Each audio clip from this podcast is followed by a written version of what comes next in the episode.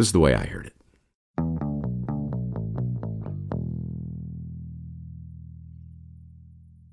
Long before James wrote his final paper, the one that scientists would never forget, he was busy writing papers that no one would ever remember. Papers like On a Substance from an Elm Tree Called Ulmin, a few facts relative to the coloring matters of some vegetables, on the discovery of acids in mineral substances, and the timeless On a Saline Substance from Mount Vesuvius. Though the topics varied wildly, his many unvarnished titles had one thing in common. They all reflected the author's long held belief that all things should be described as simply and accurately as possible. And so, James made a point to title each of his papers in a way that invited zero ambiguity. Thus, his very first paper, presented to Britain's Royal Society back in 1791, was called An Account of Some Chemical Experiments on Tabashir. Because that's exactly what it was a scientific analysis of how the fluid inside certain forms of bamboo could form new and useful compounds when combined with other substances. James would never forget that first presentation. For the 26 year old chemist, this was his moment. The ultimate assemblage of scientists, physicians, naturalists, physicists, and philosophers had gathered in London, in the north wing of Somerset Hall, to evaluate his work. The sheer gravitas of the place was a palpable thing, and James was understandably tense. He could also sense the skepticism radiating from the crowd as he waited to be introduced. Nervously checking that the pages of his presentation were in order, James could pick out a few murmurs from the front row as the old guard settled into their overstuffed chairs, puffing on their cigars sipping their brandies. Tabashir? Really? I suppose we're treating chemistry as science these days. What next, pray tell? Astrology? Hypnosis? Acupuncture?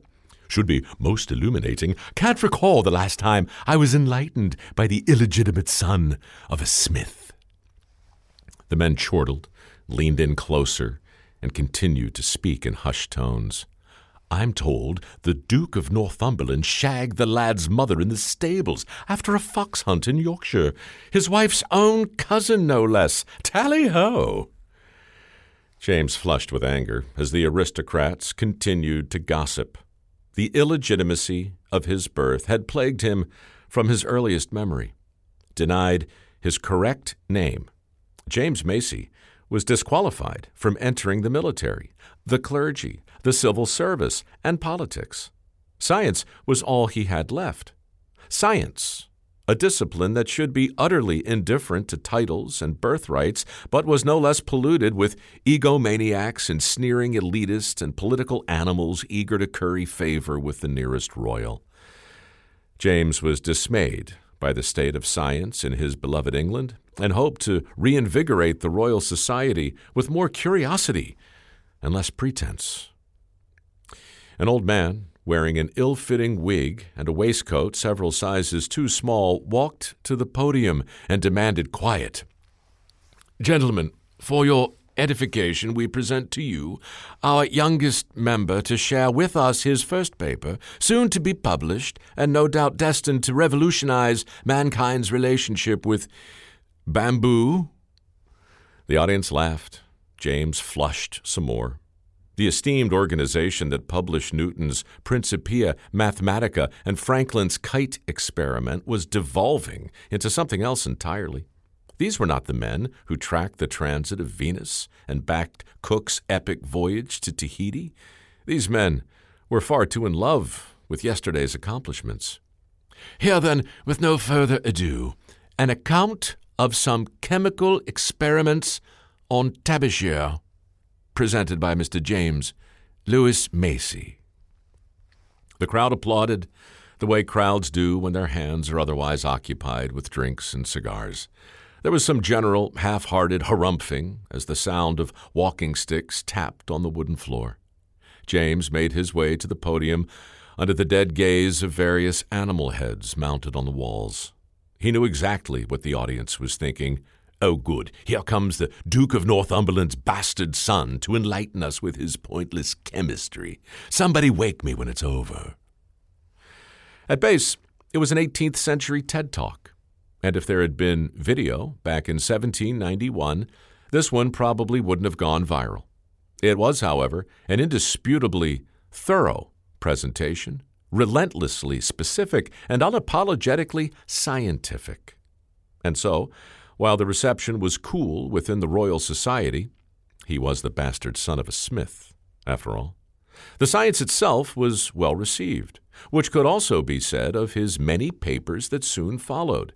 Papers like On the Discovery of Acids in Mineral Substances, a method of fixing crayon colors, some improvements in lamps, and the ever popular On the Detection of Very Minute Quantities of Arsenic and Mercury, so titled because, well, that's exactly what they were. When the first Duke of Northumberland died, his illegitimate son didn't grieve, for James Macie did not really know his father. When his mother died, James inherited a tidy sum, which he invested wisely. Then, with both parents dead and buried, James finally took his father's last name, his correct name, the name denied him at birth. Under that moniker, he continued to publish, and the more he wrote, the more convinced he became that science, real science, the kind of science that was rooted in everyday curiosity and intellectual honesty, belonged not just to the men in power, but to the people. And then, one day, when he could take no more high handed, high minded, supercilious condescension, James shocked the scientific world. He broke with the Royal Society and challenged European monarchs to do all they could to, quote, increase and diffuse knowledge among men. It was a tough sell, but this rebellious Englishman, this illegitimate son of a smith, never stopped trying to bring science to the masses. Nor did he ever stop writing, satisfying his boundless curiosity with papers like An Improved Method of Making Coffee, an examination of some Egyptian colors, and a letter from Dr. Black describing a very sensible balance. There were other papers, of course, many others, but only one is still remembered today. His last one, the one he called My Last Will and Testament, because, that's precisely what it was a simple document that in one paragraph bequeathed over 15 million of today's dollars to the country James believed was most likely to follow the instructions of his will to found an establishment for the increase and diffusion of knowledge among men. Who was the lucky recipient of such an extraordinary gift? Was it England, his own country, with its ridiculous titles and doomed aristocracy? Was it France, his adopted country, with its equally ridiculous nobility and preposterous lords and ladies? No. In the end, James Lewis Macie left his fortune to a country he never even visited, a country that seemed to care very little for titles, a new nation where it was said a man might be judged on the legitimacy of his ideas, not the illegitimacy of his name. Thus, you can today find a very English name all over Washington, D.C., emblazoned on the facade of 16 separate museums four research centers, multiple libraries, a magazine, a press, a traveling exhibition service, an office of education, a cable TV channel, and a national zoo. Quite a legacy for the bastard son of a smith, or, to be precise, an illegitimate smith's son. The inconvenient spawn of Hugh Smithson, first Duke of Northumberland, who was far too busy to raise the progeny of his aristocratic affair. And so it came to pass that a curious boy, christened James Lewis Macie, grew to become a scientist who believed all things should be called by their correct names. including people. Ergo, James Lewis Macie became James Smithson, the British scientist who left the world a uniquely American institution. An institution we call the Smithsonian. Anyway, that's the way I heard it.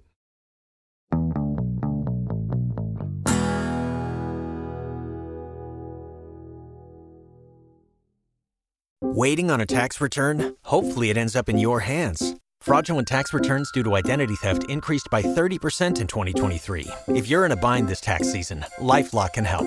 Our US based restoration specialists are experts dedicated to helping solve your identity theft issues. And all Lifelock plans are backed by the Million Dollar Protection Package. So we'll reimburse you up to the limits of your plan if you lose money due to identity theft. Help protect your information this tax season with LifeLock. Save up to 25% your first year at LifeLock.com slash aware.